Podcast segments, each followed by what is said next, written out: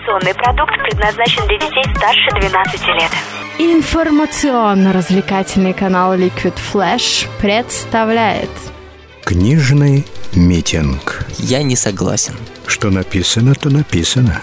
Глава вторая. Сергей Лукьяненко, Спектр. Цитирую. Когда-то это было одно из самых приятных и тихих мест Москвы. Во времена Советской империи здесь снимались фильмы, призванные показать красоту столицы. Еще здесь любила селиться знать. Может быть и ключникам это место понравилось, хотя кто знает мотивы ключников. Во всяком случае, 10 лет назад именно сюда упал зародыш врат, чтобы за трое суток, небрежно распихав уютные дома, развернуться в станцию. С тех пор ни у кого не повернулся бы язык назвать это место тихим. Московская станция была одной из самых больших на Земле. Ключники то ли решили не озабачиваться архитектурой, архитектурными изысками, то ли выразили в такой форме свое мнение о столичном зодчестве. Но станция оказалась еще и самой уродливой. Несколько огромных бетонных куполов, беспорядочное нагромождение кубов, произвольно разбросанные окна с темно-зеркальными стеклами, башенка маяка, высокая, чуть ли не в сотню метров, но при этом из всего того же зернистого необлагороженного бетона с дурацкой беседкой наверху, из которой и посверкивал маяк. На крыше одного из кубов имелась посадочная площадка для летающих блюдец. Ключники пользовались ими редко, но всегда держали одну-две машины наготове. По периметру станции, на растрескавшемся асфальте, проходила выложенная керамической плиткой белая полоса, граница. За ней невысокие решетчатые ограждения, будочки милиции. Лишь у входа ограды не было, и стражи порядка, хоть и стояли на постах, но желающим войти не препятствовали.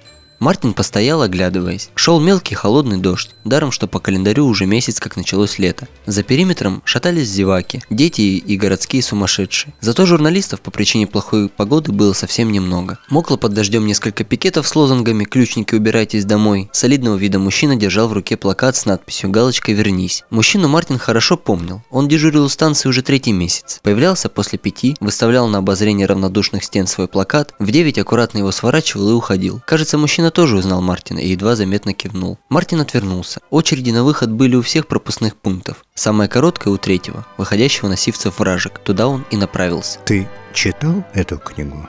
Сергей Васильевич Лукьяненко родился 11 декабря 1968 года в городе Каратау Джамбульской области Казахской СССР. Происходит из семьи врачей. Отец Василий Тимофеевич – психиатр, возглавлял в Таразе психдиспансер. Мать Елизавета Рахимовна – нарколог, работала фельдшером. Старший брат Олег – кардиолог, затем психотерапевт. Родители и брат проживают в Москве с 2007 года. Сергей окончил Алма-Атинский государственный медицинский институт по специальности врач-психиатр. Литературное творчество начал примерно в 1986 году. Первый научно-фантастический рассказ «Нарушение» был опубликован в журнале «Заря», Алмата, 1988 год. Затем, в том же году, рассказ «За лесом, где подлый враг», издается в журнале «Уральский следопыт», благодаря чему впоследствии публикуется в Индии, в детском журнале Junior Quest затем в США, что открывает Сергею Васильевичу дорогу на фестивале, посвященные фантастической литературе. В 1989 году начинает работу над своим первым романом «Рыцари 40 островов». Заканчивает его к 90 году. К этому моменту автор является обладателем более десятка публикаций, рассказов, а также двух повестей «Тринадцатый город» и «Пристань желтых кораблей», опубликованных в издательстве «Молодая гвардия» и «Уральский следопыт». Позднее повести будут переизданы в 2006 году в издательстве «Аст» в сборнике «Пристань желтых кораблей». Перу Сергея Лукьяненко принадлежат такие известные циклы произведений, как «Ночной дозор», «Лабиринт отражений», «Линия грез», «Искатели неба», «Звезды холодной игрушки» и многое другое. За подробностями библиографии обращайтесь в интернет или любую публичную библиотеку.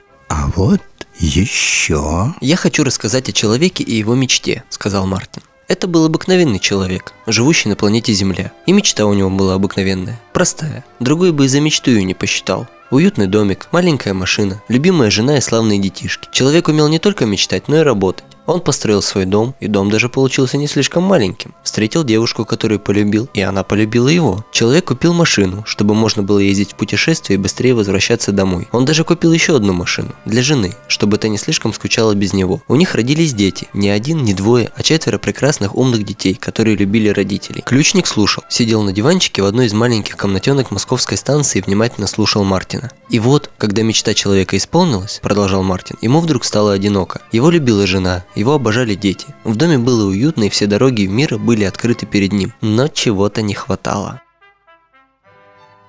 Спектр. Фантастический роман Сергея Лукьяненко, изданный в 2002 году. Роман занял первое место на фестивале «Звездный мост» в 2003 в номинации за лучший роман. Награжден премией «Бронзовая улитка», премией «Интерпресскон», премией Курда Ласвица как лучший зарубежный роман в Германии 2008 год. Роман описывает конец второго столетия 21 века. Уже прошло 10 лет с момента контакта человечества с первой внеземной цивилизацией, с так называемыми ключниками. Ключники ничем никому не угрожали, не претендовали на полезные ископаемые и не пытались поработить человечество. Все, что они просили – 14 свободных клочков земли по всему миру, в ключевых точках планеты – Москве, Нью-Йорке, Лондоне, Пекине, ну и тому подобным местам. Для того, чтобы открыть станции гиперперехода на несколько сотен планет, населенных или нет, с комфортными условиями существования или с тяжелыми, за сотни световых лет или за тысячу, неважно. Плата за проход была символической, но достаточно интересной. Любой разумный, вошедший на территорию станции, слышал от мохнатой гуманоидной рептилии фразу «Здесь грустно и одиноко, путник». И надо рассказать что-то, чтобы ключник сказал в ответ «Ты развеял мою грусть и одиночество, путник. Войди во врата и продолжи свой путь». Цитирую.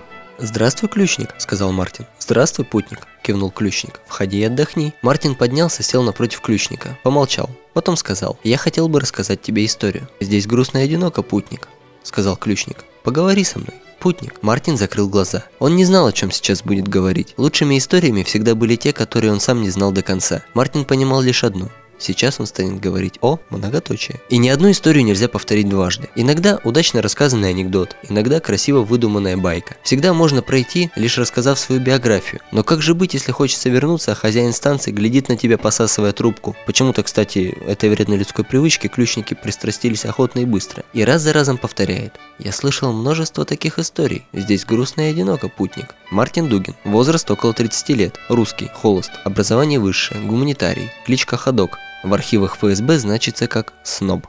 Род занятий – частный детектив. Специализация – мастерски проходит сквозь врата раз за разом, чтобы передать посылку, найти и вернуть человека, который сам не в состоянии оплатить переход, расквитаться с беглым преступником, Федеральная служба безопасности берет с него дань. Мартин Игоревич регулярно пишет и отправляет федералам истории. Приняв заказ на поиск 17-летней девушки, которая ушла вратами, сильно обеспокоив своего любящего и достаточно обеспеченного отца, Мартин Игоревич даже не подозревает, что поиски Ирочки затянутся на 7 частей, с 7 прологами и одним эпилогом. А всему виной сбой в программе, ведь для удобства людей на каждом терминале стоит операционная система Windows. Выбираем планеты, Зажимаем Ctrl. И дальше продолжать не буду, это, как говорится, будет спойлер. Скажу лишь, что помимо историй, рассказанных Мартином на станциях, помимо приключений на далеких и довольно-таки разных планетах, роман на славу сдобрен кулинарными вставками, оправдывающими прозвание СНОП, данное главному герою российской спецслужбой. Ну, впрочем, послушайте сами.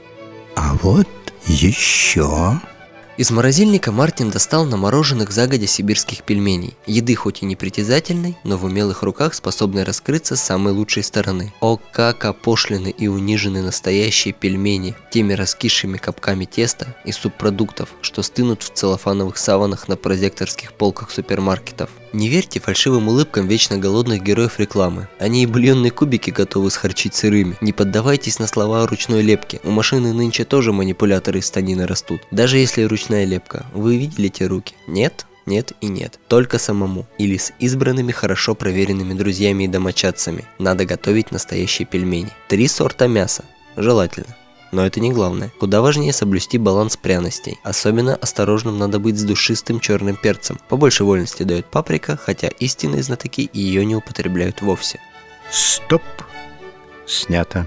Спектр никогда не был экранизирован, и насколько мне известно, в обозримом будущем никто не собирается перенести этот опус на теле или киноэкраны. Учитывая, насколько расходится «Ночной дозор» со своей одноименной экранизацией, даже не знаю, минус это или плюс. Если только кто-нибудь из гениев режиссуры замахнется на сериал из 7 серий продолжительностью этак минут по 120, не меньше. Лично я за Спилберга. Душу произведения мэтр наверняка не раскроет, но картина будет что надо. Или ключники прилетят и снимут кино про себя. Этакие хроники транспланетных перемещений. Пока что на кинофронте грустно и одиноко.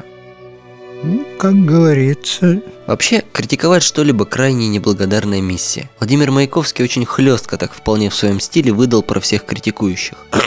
Легко смотреть ему, обутому и одетому, молодых искателей, изысканные игры, и думать, хорошо, ну хотя бы этому потрогать зубенками шальные икры, я нырнул в интернет, в тот его омут, где водятся не дипломированные специалисты отзывов и рецензий, а рядовые сограждане с собственным мнением. Сейчас В качестве примера приведу вам три отзыва. Но опять же, со злым умыслом явно негативные, а увы, присутствуют и такие, приводить не буду. Плохое мнение штука, знаете ли, субъективная. Хорошее мнение делает доброе дело, несет культуры в массу. Остановимся на чем-то среднем, но с привнесением той же культуры в те же массы. Отзыв. Асмодей. Мое первое произведение, прочитанное у Лукьяненко. И хочу заметить довольно достойное произведение. Наряду с обычным трэшем, честно говоря, немного предсказуемым, роман просто преисполнен самыми различными размышлениями автора о Боге, о религии, о бытии, о жизни, о существовании и тому подобное. Такой подход к написанию книги меня очень обрадовал. Огромными плюсами произведению поставлю. Первое. Философские беседы главного героя с ключниками. Второе. Разнообразие показанных инопланетных форм жизни, а главное их миропонимание и мироощущение. Часто очень сильно отличное человеческого и вызывающий иногда удивление и даже смех. Иван 2543. Какая-то непонятная получилась книга.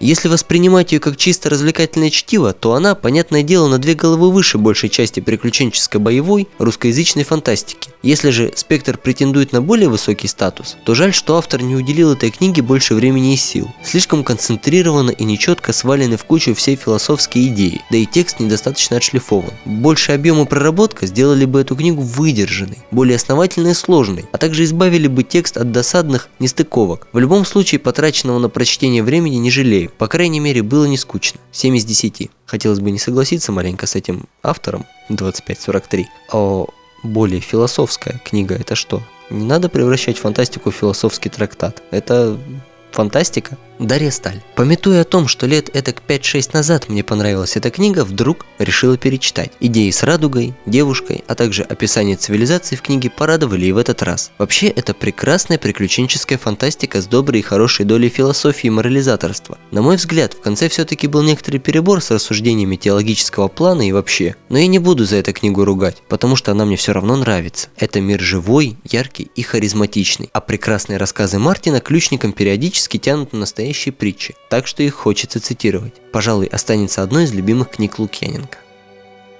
Кому как? Пользуясь случаем, хочется упомянуть теплым словом художественный отдел библиотеки Сибирского государственного университета путей сообщения, то есть просто СГУПСа, или по-старому НИИШТа, благодаря которой я прикоснулся к удивительным мирам Лукьяненко в частности и вообще открыл для себя мир отечественной фантастики. В свое время книга произвела на меня огромное впечатление. Сергей Лукьяненко вообще славен своей способностью создавать удивительные, прекрасные миры, которые наше воображение с радостью воспринимает, создавая ощущение стопроцентного погружения. При этом автор тихой сапой навязывает свое философское отношение к жизни и стремление окружить себя в повседневной обстановке максимальным комфортом, а в период совершения подвигов и достижения достижений быть высокоморальным и всем таким в круговую правильным. Как ни странно, в наши дни это не выглядит пафосным, скорее единственно возможным в данной ситуации. Единственное, что немного напрягает, под конец книги растет концентрация философии на квадратный сантиметр текста. Местами взгляд непроизвольно соскальзывает ниже на строчку другую. Но вот это уже как раз субъективно, и перечитывая спектр по прошествии какого-то времени, каждый раз обращаешь внимание на что-то новое в конве философских рассуждений, которые присутствуют в любом произведении Лукьяненко. Рекомендую в первую очередь читать тем, кто ждет от книги возможности оторваться от скучных будней, создать в своей голове целую вселенную, полную жизни, удивительных событий и возможностей, путешествовать вместе с главным героем, а также лишний раз убедиться, что в мире есть любовь и дружба. Остальное под обложкой. Код скрипси-скрипси. Что написано, то написано. Услышимся на уютном канале Liquid Flash.